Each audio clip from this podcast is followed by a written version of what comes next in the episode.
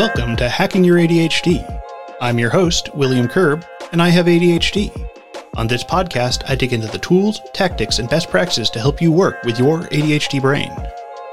Hey team, this week I'm talking with Dr. Jessica Stern about ADHD, mental health, and trauma. Dr. Stern is a licensed clinical psychologist, consultant, and clinical assistant professor at NYU Langone Health. Her area of specialties is depression, anxiety, ADHD in adults, and trauma, as well as burnout, productivity, and corporate wellness. In our conversation today, we discuss the intersection of ADHD and trauma, the need for routine and structure while maintaining our need for spontaneity. We also get into the importance of support networks and how we also need to check in on ourselves. Additionally, we talked about Wondermind, a mental fitness company that Dr. Stern is serving on as an advisor. Wondermind was co founded by Selena Gomez and Mandy Teefey, and they just launched their own podcast, Baggage Drop, which features short 10 minute episodes to help with mental health and build habits. If you'd like to follow along on the show notes page, you can find that at hackingyouradhd.com slash 147. Before we get started, I also wanted to let you know about an interview I did on the ADHD Skills Lab podcast. You may recognize the host, Skye Rapson, as one of the few multi-time guests on this show. Now she has her own show, the ADHD Skill Lab, and it was a pleasure to go on.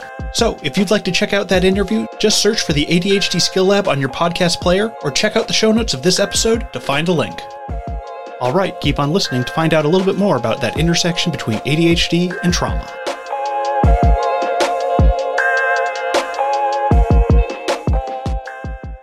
All right. Well, it's great to have you here. Could you tell me a little bit about yourself? Absolutely. So, I am a clinical psychologist and a consultant. And essentially, what I do is I do a variety of different types of things to help different types of people with whatever they need to live their best life. So, I do therapy where I work with individuals in individual and group therapy. I also am a consultant where I work with companies, anywhere from startups to Fortune 500 companies, to help them figure out how to reduce burnout, increase productivity, help with workplace stress and those types of things. I also am a radio host. So I host Dr. Radio on Sirius XM, specifically the psychiatry show, which is such a great joy of mine.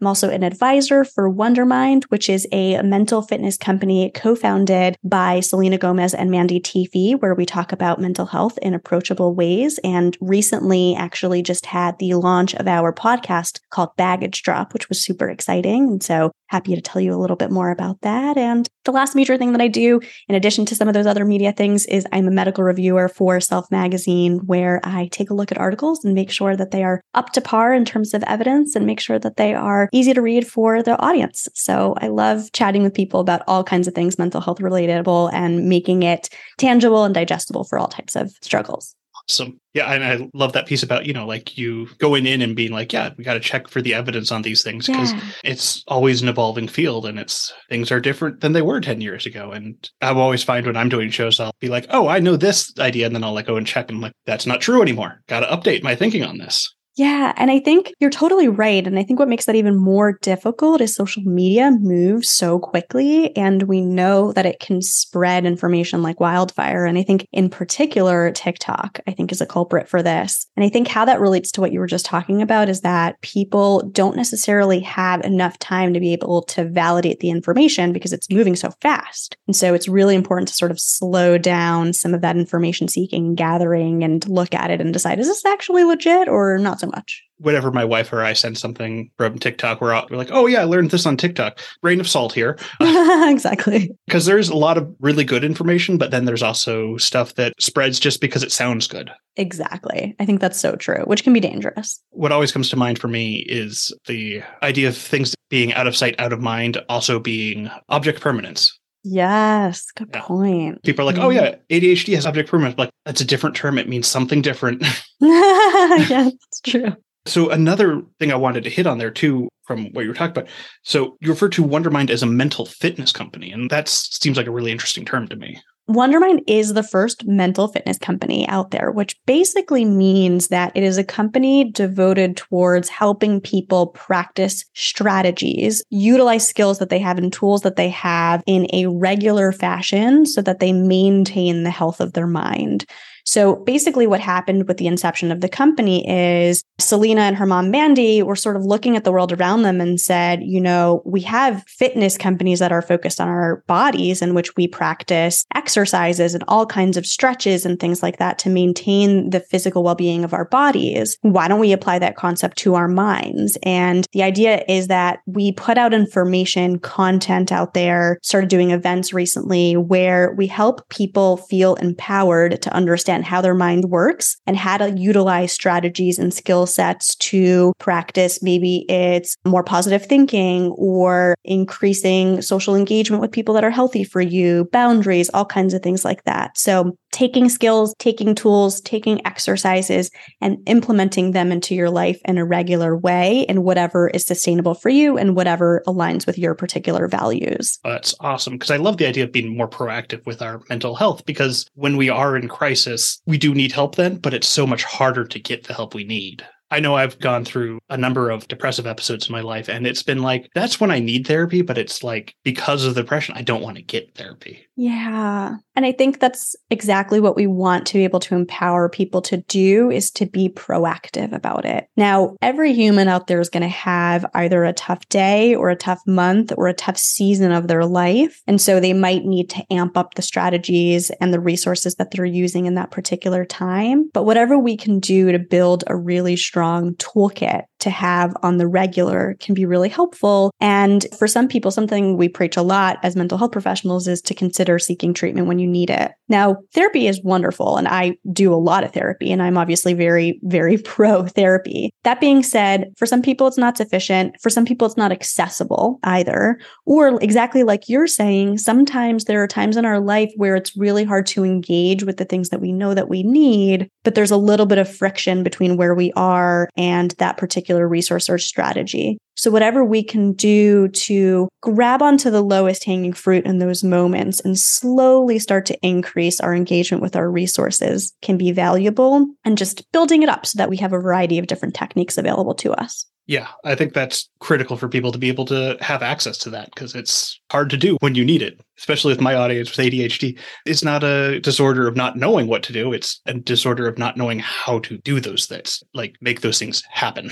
Exactly. So then there's also this podcast baggage drop, which I was also really excited to hear was like 10 minutes long, which I was like, oh, that fits right in with what my audience loves. Cause when I'm not doing interviews, I'm doing 10 to 15 minute episodes because it's hard to keep up for an hour on those big episodes on things. So that's exactly why we did it that way. So Baggage Drop is a sort of limited series that we started, and season one came out this past May, May 2023. And essentially, what we did is we created a 12 session podcast that was oriented towards helping people build habits in their life. And there are 12 sessions, so three for every four weeks that we did it. And you can go back, they're evergreen. You can go back and listen to them as many times as you need. And each session teaches a little bit of a different skill or a different concept or theme and gives you something to think about for the next episode. And then there are small, very manageable exercises that you can utilize if you want to help you build any habits or goals that you want to set. And we have worksheets that correspond with each week. And again, they're very, very manageable. So we wanted this to be something that people can implement and not feel overwhelmed by. We want to do the opposite of overwhelm people. We want to reduce overwhelm. And so that's exactly the way that we designed it for that particular reason. That's awesome. Was there a particular focus for this first season? Yeah. So the focus for this particular season was about building habits.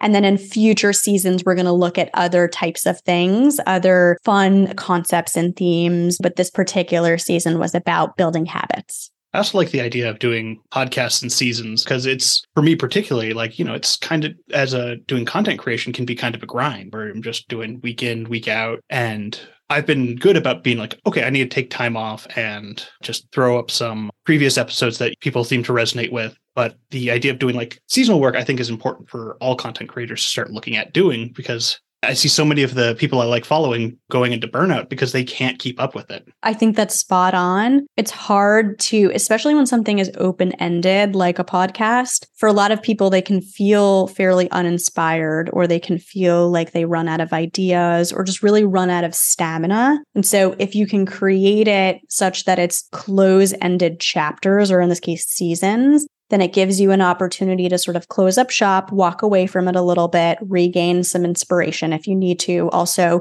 rejuice a little bit so that way you have more time and energy to go on to the next season and that, exactly like you're saying, can really reduce some of the burnout. And I think this concept can be applied to so many different types of people, not just podcasters. I'm sure there are people in your audience who are listening who might be able to implement this concept to other areas of their life a lot of the times we think of like burnout being like, oh, I just need to go on a vacation and then I'll be cured. But it's as soon as you come back, then what I've always found is like, oh, okay, now I have the work that I didn't do on vacation plus the new work I need to do. And now I have more work and I'm going back to the same system that led me to burnout the first time. Yep. Which is, I think, so frustrating for a lot of people because they're hoping reasonably they're hoping that that vacation will be the thing that they need to come out of whatever state of burnout that they're in. But really it just was a distraction like a temporary distraction. Now vacations are crucial. Yes. uh, definitely important. Like please if you're listening out there go take your vacation. You deserve it. But exactly like you're saying that the vacation is frequently not going to fix the burnout. It's that you need to look at the system that you're in and figure out what's actually leading to the burnout. So instead of trimming the plants you want to pull the weeds, right? You want to look at what is actually propagating that burnout and go from the ground up. Yeah.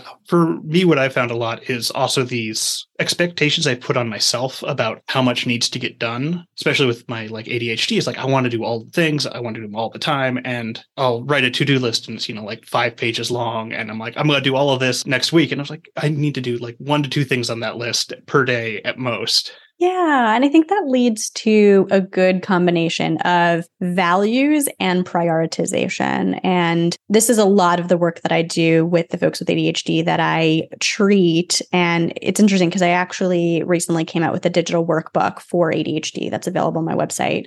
And actually, this is the first time I'm announcing this. So you get awesome. the first dibs, but I'm actually going to be releasing an online course about how to manage your ADHD and things like that. And one of my favorite things to talk about is how to figure figure out what your values are and to sort through those.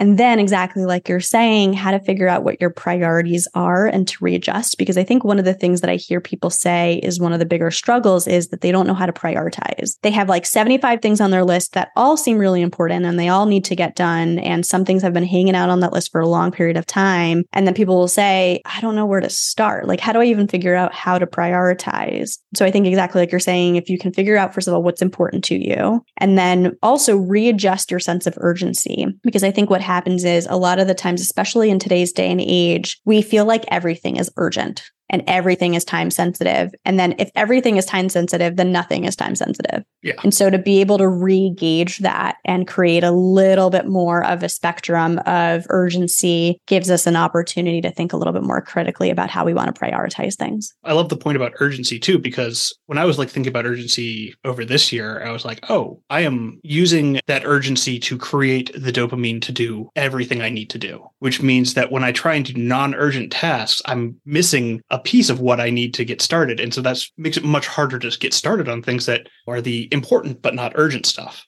Totally. And we know that that's probably one of the bigger struggles of ADHD. And this is true for folks without ADHD too, but is especially true for ADHD, especially when a task is boring or uninteresting, that you definitely don't want to do the task, or it's so much less likely that you want to do the task. But Sometimes you have to do it. Like you don't have a choice. And so, how do you hack that type of scenario such that you can get it done, even if it's not fun or even if it feels like something that's dreadful or whatever it might be, and do it so that way you can move on with the rest of your task list? Yeah, because while urgency is a great way to create that drive to do things, it was like, oh, I need to move away from doing that because it's going to just perpetuate the cycle of relying on urgency. I loved what you're saying too about looking at the values first for prioritization, because often, yeah, it's hard to prioritize when we don't know what's important because we don't know what we value the most. If you do like value based prioritization, you're like, oh, yeah, I know who I am. I know what I want. That this task aligns with what I want. Certainly there are things that we have to do that won't align with our values, but when you like break it down, it's like, oh yeah, okay, like I want to be, you know, a good standing member of my community. So then, yeah, like then I, if I assign like, okay, that means I do pay my taxes on time. Like, okay, well, okay, that fits with my values. Then I guess that's something I want to be doing. I think that's exactly it. I'm so glad you said that because if something remains on our task list and we think that it's not values aligned, but it's still on our list, there's usually a reason it's on our list. And usually it's because it is in support of another value. So, like, let's say you have to do something for your job that is really boring. You don't want to do it. It feels like it's going to be a drag, but like you got to do it, right? If you didn't have to do it, you'd probably take it off your to do list, but it's still there, which means that it needs to be done. If you really dig deep, the reason that you want to do it or the reason that you should do it or need to do it is maybe because you want to be ready for promotion, or maybe you just don't want to get fired, right? Maybe it's that simple. And so it can be in support of some of these other things, which is it supports my value of maintaining solid employment, let's say, or something like that. And so figuring out what it is at the core of it and how it can actually support maybe a different value. Like maybe let's say there's a home task that you need to do, there's some sort of chore that you really don't want to do. But let's say your partner has asked you to do it and your partner's taking a different task and you've split up the tasks evenly and equitably. Let's say you still don't want to do that task, right? But it is important to you to satisfy your partner and to create equity in your relationship. Then maybe doing that task that you're dreading is actually supporting a different value that's important to you. And in that case, it's worthwhile doing. Yeah. Just reframing how we're viewing the task and then being like, okay, this is something that's important for me to do. And that can make a lot of difference. You know, when I like go, oh, I value having a clean house and I know it's hard. What are the small things I can do? Like making sure that the dishes get done every night or something, then that makes it it's easier to be like, oh, this is aligning with what I want. And that could also be like, okay, well, maybe it's not that I want a clean house, but I know that when things aren't a complete mess, it's easier for me to focus because there's not so much visual distraction going on. Exactly. I think these are really good ideas for people to be thinking about. And then as we get back to kind of like the burnout idea, like I view myself as valuing having health and wellness and energy. And so that means, okay, I need to do less. I need to stay away from the idea of doing too much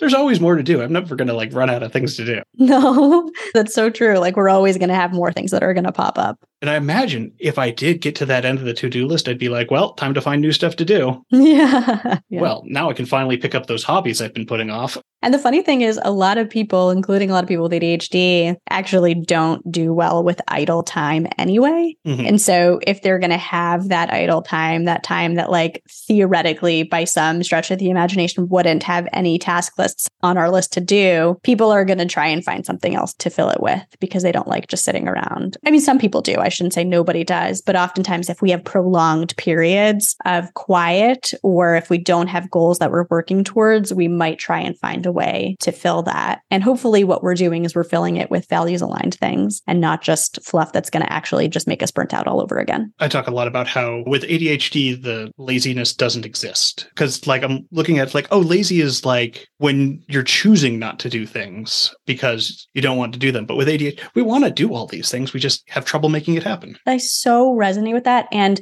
something I talk a lot about is that laziness is usually due to other things like feeling overwhelmed, potentially feeling anxious about something, not knowing where to start. Like, let's say you have a really big project you need to do, but you don't know where to start. A lot of people will say, I feel frozen. I like, I just don't know where to start. That can be another form of a procrastination that looks like laziness, but isn't laziness. So there are a lot of reasons that we can quote unquote look lazy when actually it's really much more substantial than that. Yeah. Or it could just be that we're getting burnt out and we need the rest. And, uh, yeah. and we're responding to that like, oh, I need to take the time to let my body catch up. Absolutely. It's crucial. It's crucial. We need to yeah, I recently took some time off to visit some friends and go to my high school 20 reunion. And like, I did a lot less there than I was expecting to do. But like, when I came back, I was like, I feel amazing compared to how I did like the week before, just because it was one of my first like accidental actual vacations in a long time. That's amazing. Didn't hurt that it was in Hawaii. no, never does. it was like, oh, nice and chill. So when I was also looking through your bio and like what you focused on, one of the things that really interested me was so we had things like trauma, PTSD, anxiety, depression, substance use, and then it's also ADHD. And I'm just like, those are all like one category in my brain now because mm-hmm. of the comorbidities and how much they overlap.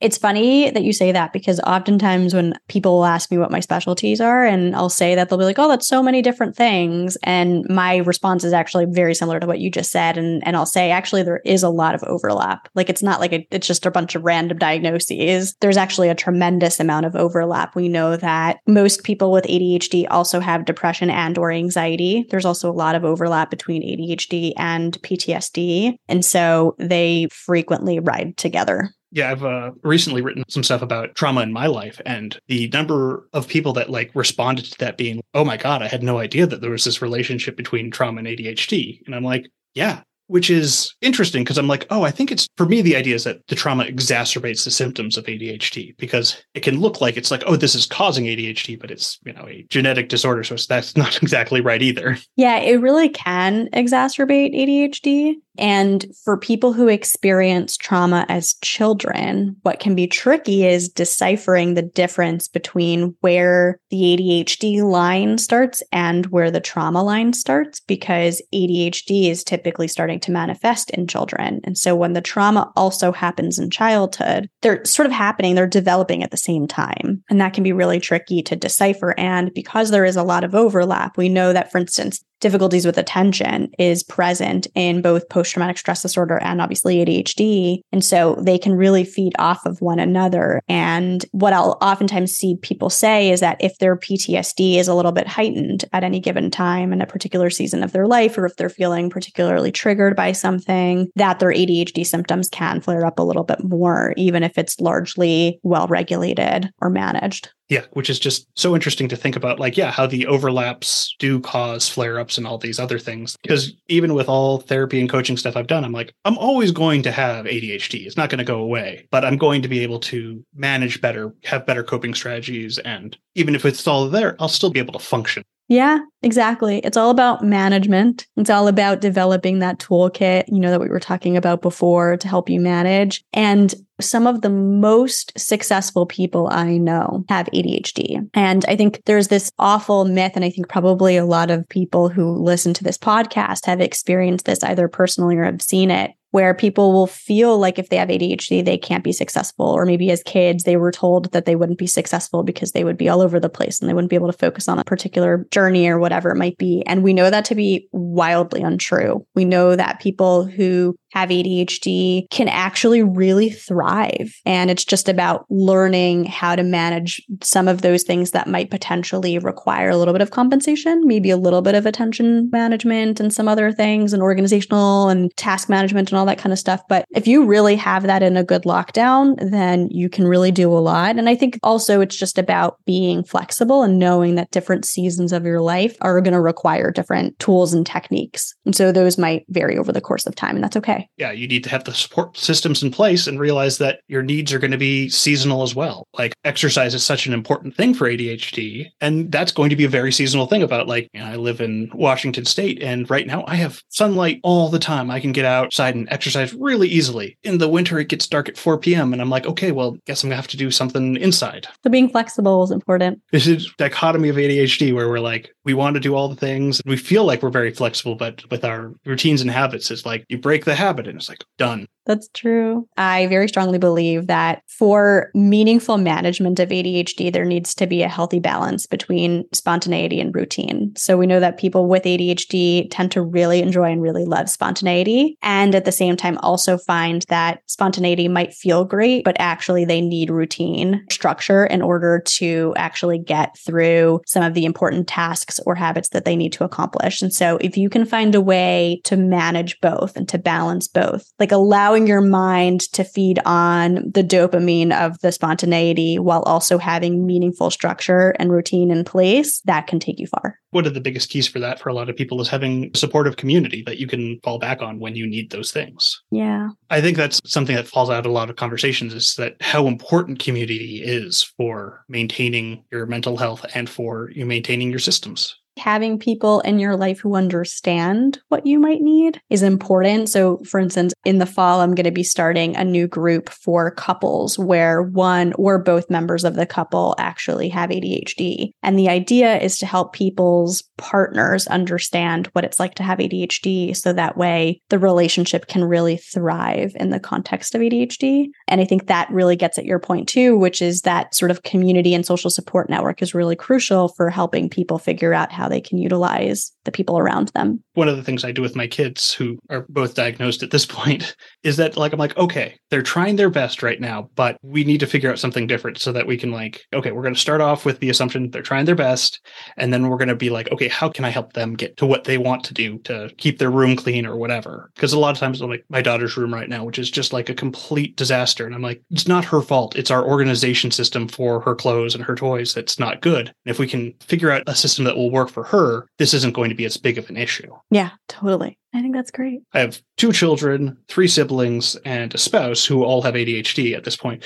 So they all get it. You know, like I'll be texting with my older sister and be like, what? And they'll like disappear for days. And I'm like, oh, this isn't personal. This is just they forgot about text existing, you know, and yeah. giving them benefit of that. Be like, hey, just want to check back in about this. Yeah. So is there anything you wanted to leave the audience with? I would say, I think to this point that we're talking about is be flexible and to test out your systems and to audit your life and your structures semi regularly in a non judgmental way. So if you find that you're going through different phases of your life and you need different things, just to kind of check in with yourself and say, is my task management working for me? Are my boundaries working for me? Am I able to manage all of the different responsibilities that I have? Do I need to say yes more? Do I need to say no more? So checking in with yourself to see what's working and and what's not working. And this is something I talk a lot about in the first three episodes of Baggage Drop is asking yourself what's working and what's not working. And I think this is really important for ADHD because sometimes people are operating on autopilot. And so being able to pause and just regularly check in a little bit more often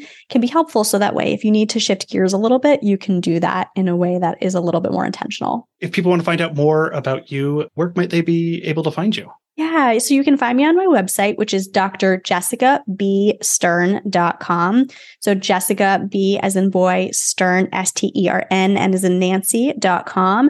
You can also find me on Instagram, and my handle is Dr. Jessica B. Stern as well. Awesome. Well, thank you so much for coming on the show. Of course. Thanks so much for having me. This was great.